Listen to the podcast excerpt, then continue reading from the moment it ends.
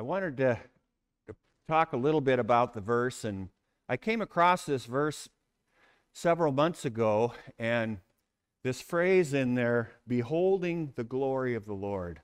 I said, thought to myself, what, what is that?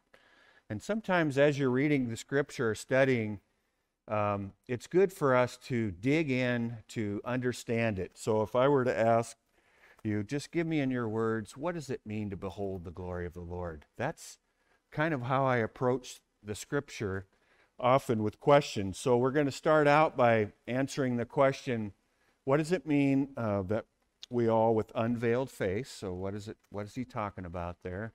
Then we're going to talk about beholding the glory of the Lord, and then we are being transformed into the same image from one degree of glory to another. We're going to talk about that. And then we're going to finish with this line about the Holy Spirit. And so we're going to see what the Spirit's role is. And, and while I was studying this, in one of the commentaries, it said that this is the richest statement in all the Bible how believers grow. And so, interestingly, we've had some messages recently on sanctification. And so I thought, well, I guess God wants us to do another one on sanctification. And so here we are uh, to look at His Word on, on this verse today. Let's bow our heads in prayer. Our Heavenly Father, we're so grateful for your work in drawing us so that we would be your children. We thank you, Jesus, for how you've saved us by your perfect life and work on the cross.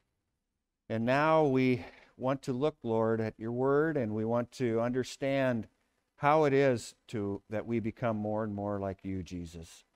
I pray for me just that I would be clear with your word and I would not add anything or take anything away, but it would be your words today that would speak to your people. And I pray that you, Holy Spirit, would take the words from our ears and apply them to our hearts as each person has need today.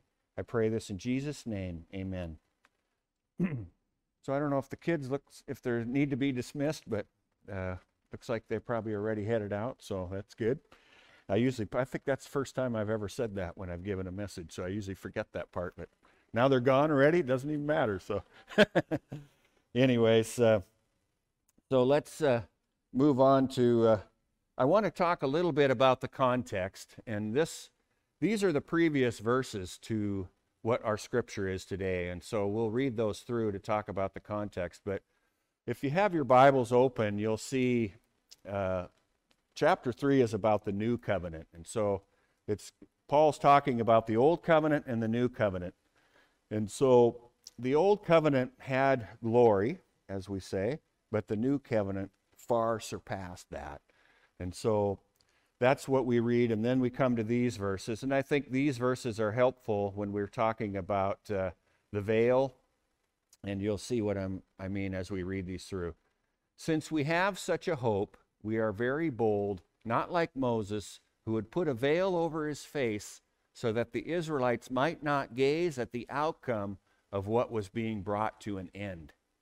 But their minds were hardened, for to this day, when they read the Old Covenant, the same veil remains unlifted because only through Christ is it taken away. Yes, to this day, whenever Moses is read, a veil lies over their hearts. But when one turns to the Lord, the veil is removed. Now, the Lord is Spirit, and where the Spirit of the Lord is, there is freedom. And so we're seeing what Paul is doing here, uh, talking about the covenant. I should just give a simple explanation, a covenant is an agreement between two parties. And the covenant motto that we find in the Old Testament that God has given, it he says, You shall be my people, and I will be your God. God binds himself uh, to his people in a relationship of love. Think of what the beauty of that. We just sang, Oh, the deep, deep love of Jesus, right? So that, the, that God would reach out to us and want to bind us to into a relationship with uh, of love with him.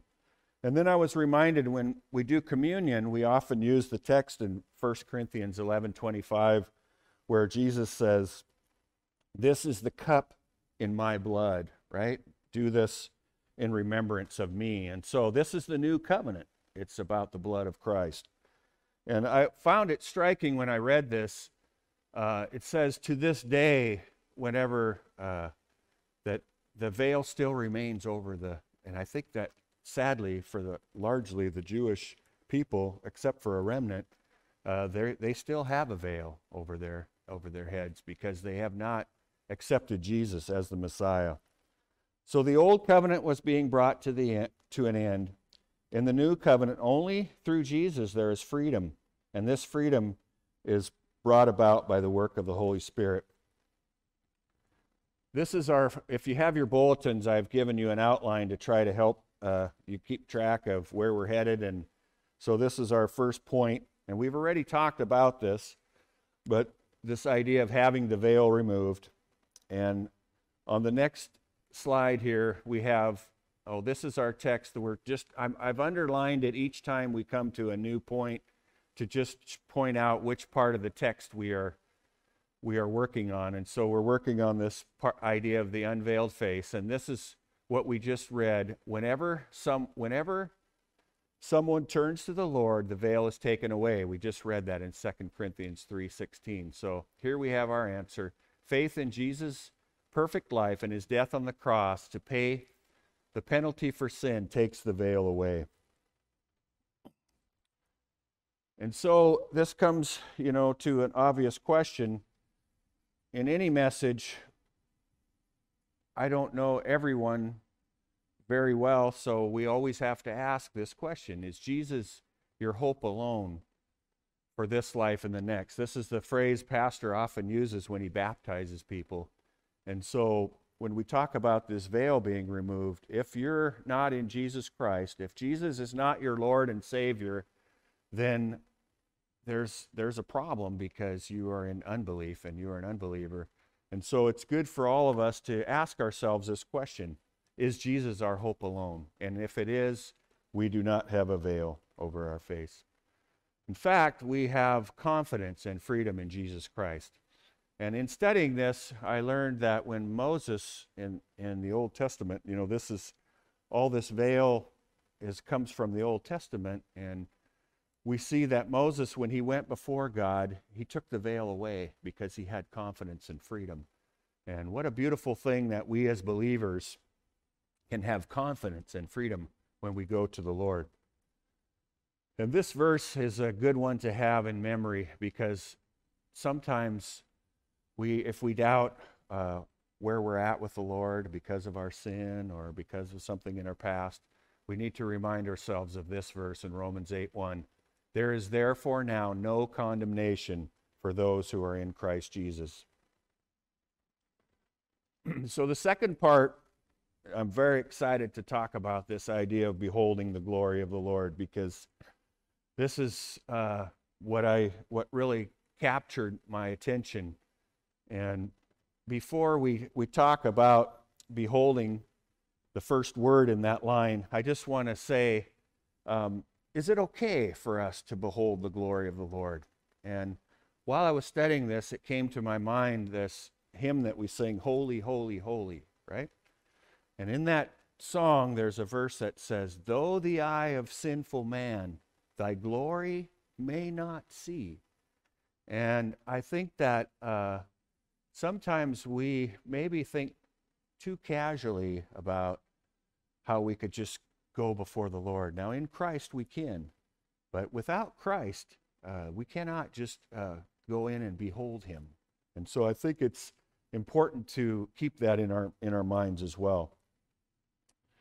And so, this idea of beholding, or this word beholding, I wanted to just spend a minute on that because you could say, look at the glory of the Lord, but I don't think you would be getting the full meaning of what the text's saying because this word beholding has the word hold in it, right?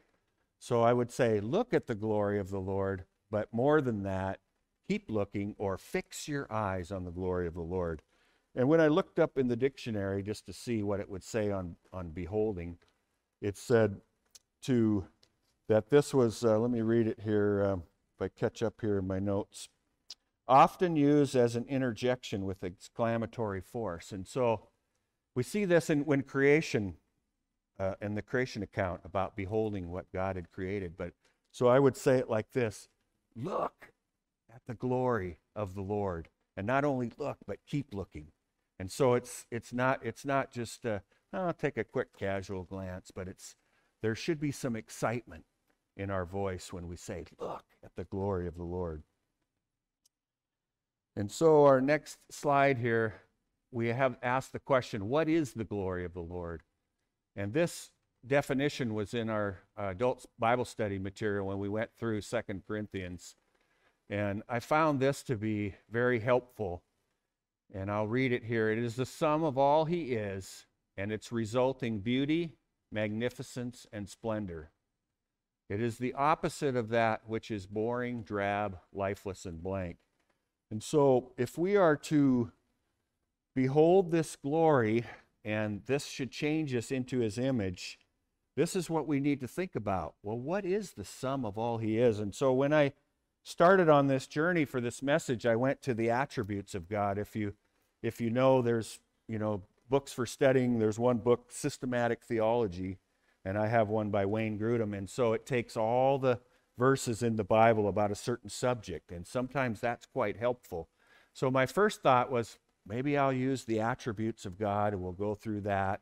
And that's a beautiful study, but I've chosen to go in a different direction. But I would just encourage you, if you have never been through a study on the attributes of God, that's very helpful because there's a danger, I think, for all of us and society at large to say, oh, I believe, you know, my God is like this. He, he wouldn't do this, but, but this is how he is. But who's to say they're right, right? Only we have the Word of God to, to take, we have to take Scripture to really know who God is.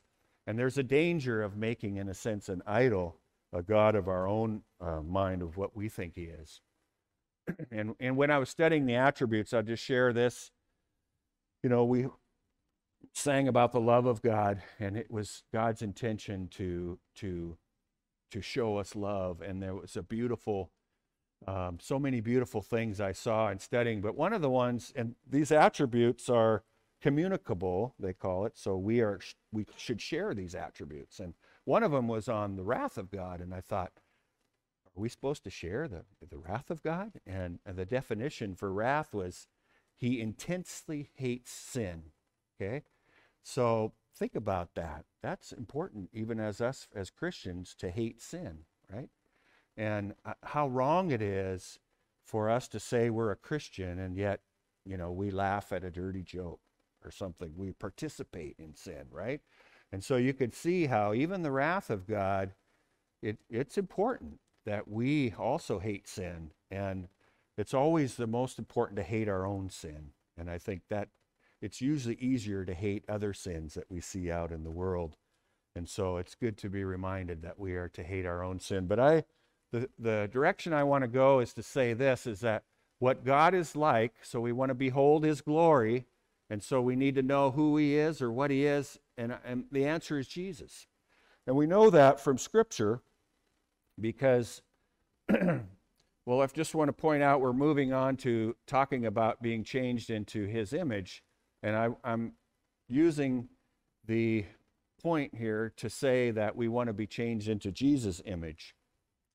And we know that from Scripture. In Hebrews 1 3a, it says, He is the radiance of the glory of God and the exact imprint of His nature.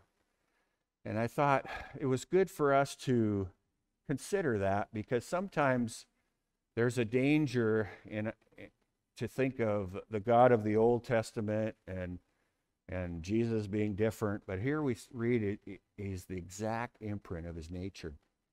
And so I think that's good for us to, to be reminded of that.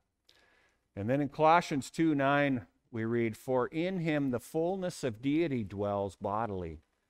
Believers see in his person and in his works what God is like. And then uh, Another name for Jesus is the Word. And so we know this uh, from in the beginning of the book of John. We read, In the beginning was the Word, and the Word was with God, and the Word was God.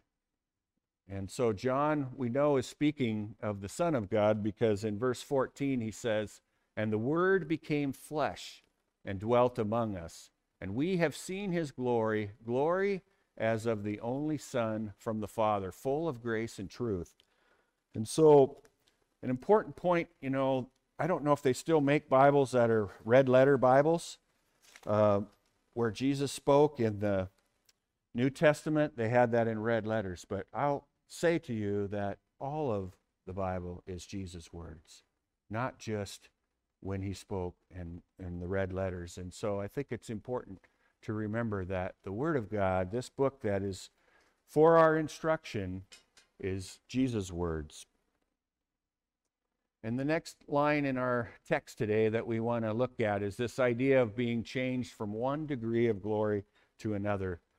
And I noted in this text, even before that, it says we are being transformed, right? So it's not instantaneous, like it's a done deal when we become a Christian, but it's a process. And so we are on this uh, idea of uh, progressive sanctification, and it's a process that we go through. the goal of the Christian life is to become like Jesus. And Paul had this text that we can read now, and I just really want to emphasize some points in here about becoming like Jesus. Not that I have already obtained this or am already perfect, but I press on to make it my own, because Christ Jesus has made me his own. Brothers, I do not consider that I have made it my own, but one thing I do, forgetting what lies behind and straining forward to what lies ahead, I press on toward the goal for the prize of the upward call of God in Christ Jesus. And so I just want to point out the importance of some of these words in here that we're reading, uh, forgetting what lies behind. Okay, now some of us have sinful things in our past that uh, can be we can be reminded of or we can be troubled by. But Paul says that we are to forget what lies behind. I think that's an important part.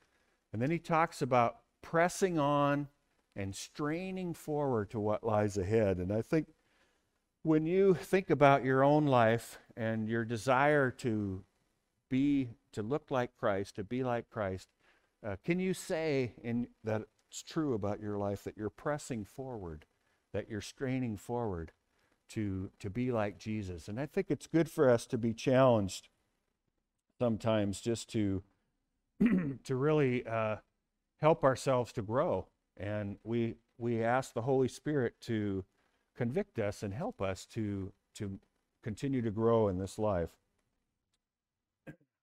And so the last part of our message today is talking about the Holy Spirit and looking to the Holy Spirit for help.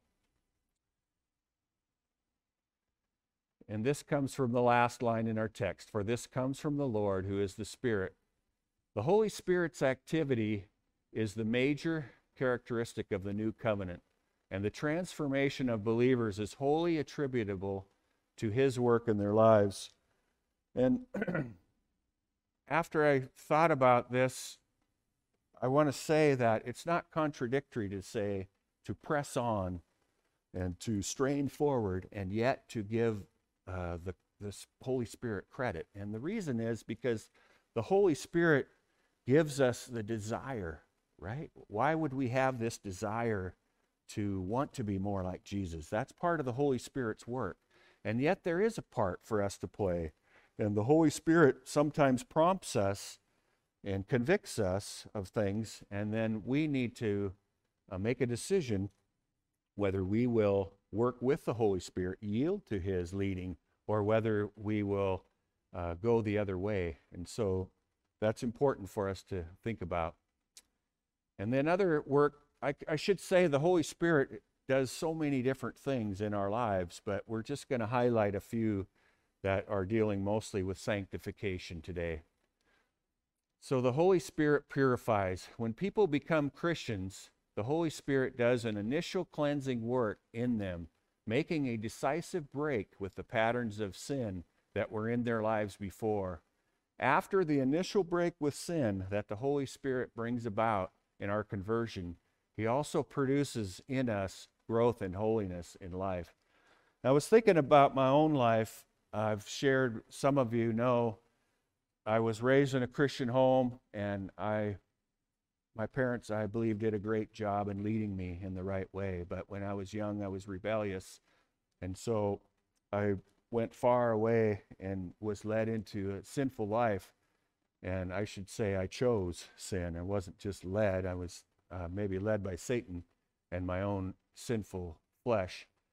But I remember when I made a public profession of faith, it was like I was closing a door that I couldn't go back anymore. And I remember feeling like I would kind of like to leave that door open a little bit because I probably I love my sin and but I but I I had made a decision that at that point that I would publicly tell people that I was turning from my sinful ways and following Jesus.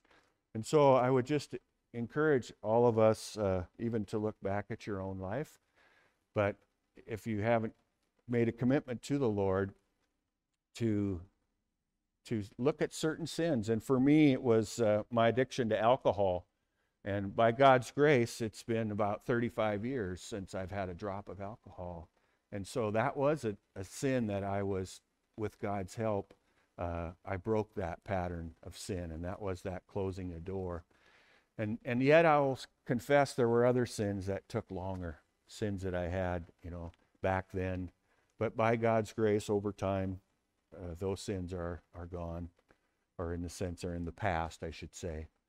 And, and today I'm working on different sins, so it's, it's an ongoing process, so I'm not done. But I think it's good for us to think about that, yes, we need to make a break from sin when we become a believer, and we need to, to follow Jesus. And this scripture, I don't have the scripture here. He brings forth the fruit of the Spirit, Galatians 5 22 through 23, those qualities that reflect the character of Jesus. And many years ago, this is a scripture that I memorized. So the fruits of the Spirit are love, patience, love, peace, patience, kindness, goodness, faithfulness, gentleness, self control. I wrote it down because I thought, well, if I'm under pressure, I better be able to look at my paper. And that's what happens when you're under pressure a little. But, anyways, that's a good verse to have in, in mind because I think sometimes we, I found this true in my own life, is sometimes I always think about this is a sin you should not do. Okay, do not do this, do not do that. That's part of sanctification, right? Killing our sin.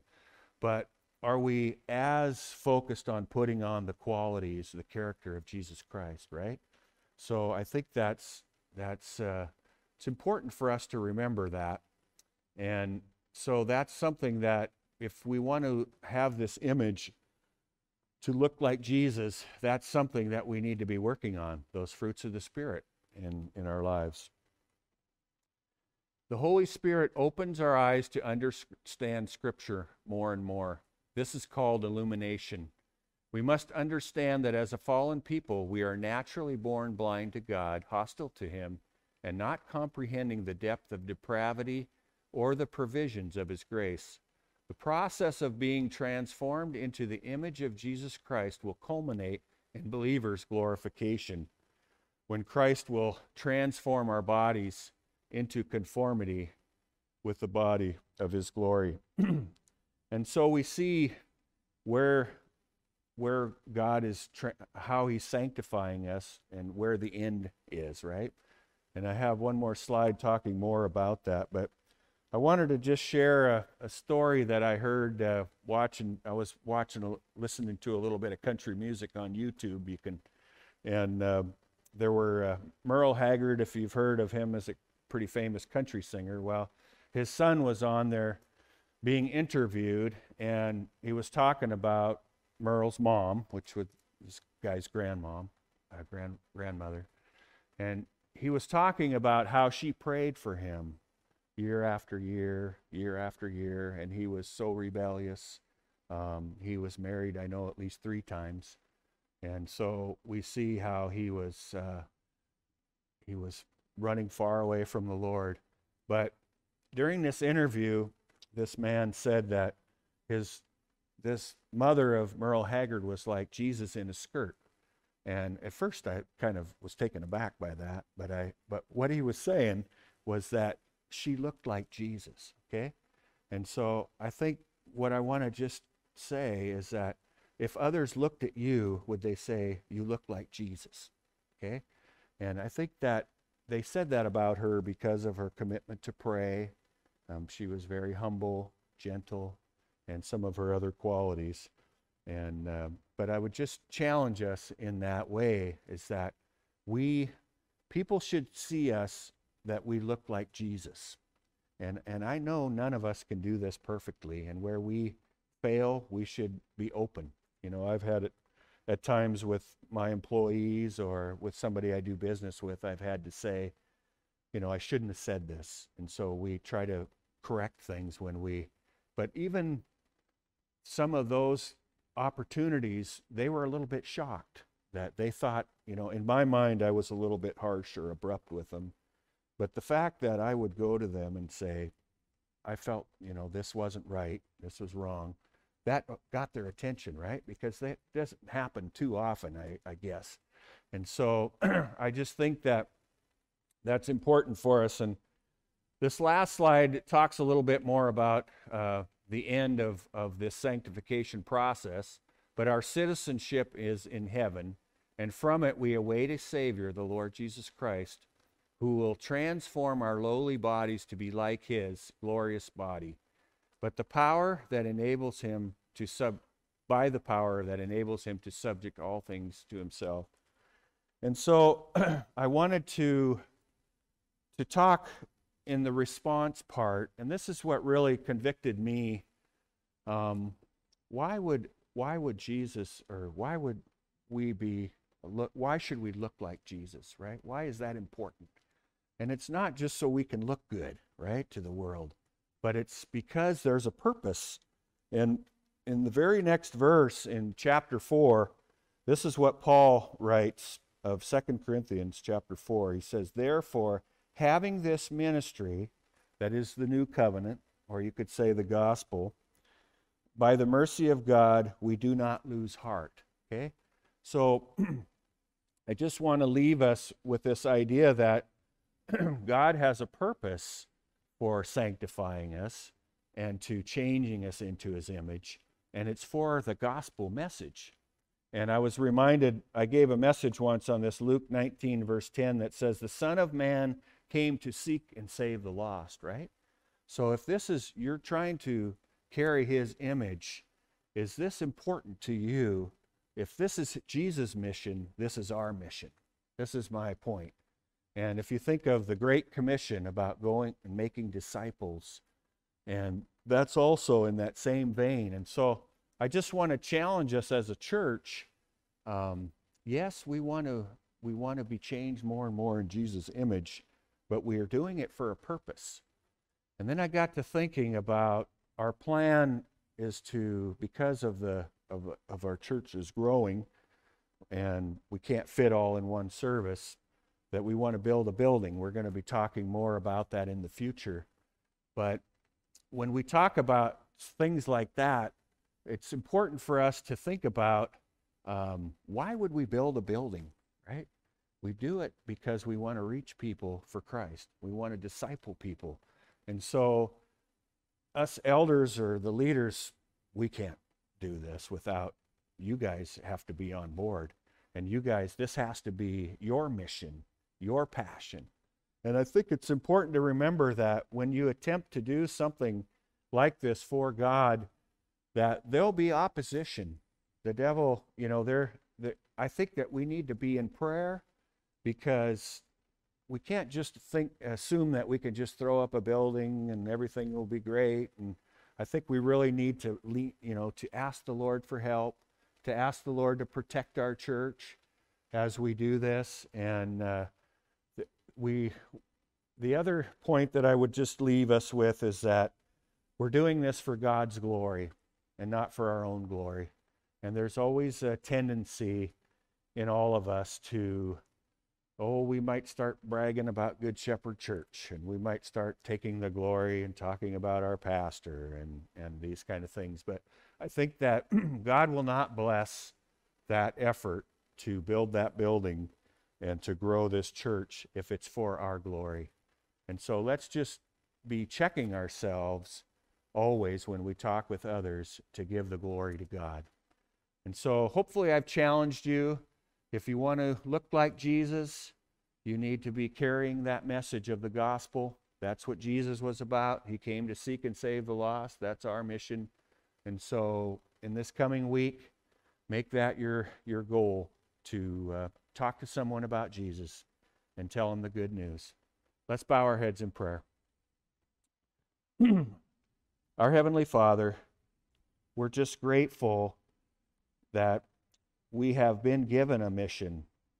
We have been given uh, the Great Commission to reach out of these walls to help people see you, Jesus, to help people see their need, even to see their sin, to understand that they're in a hopeless situation and they're destined for hell unless they look to you, Jesus, to forgive their sins and they also turn from their sins and follow you. Lord, we're grateful that you don't give up on us and that this process of sanctification is an ongoing process.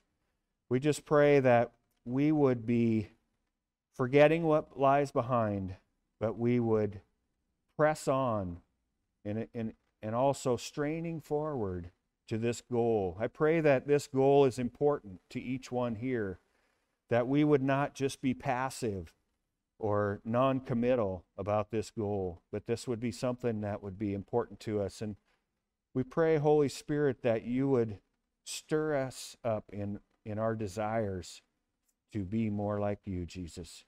Thank you for this message, Lord. We pray in Jesus' name. Amen.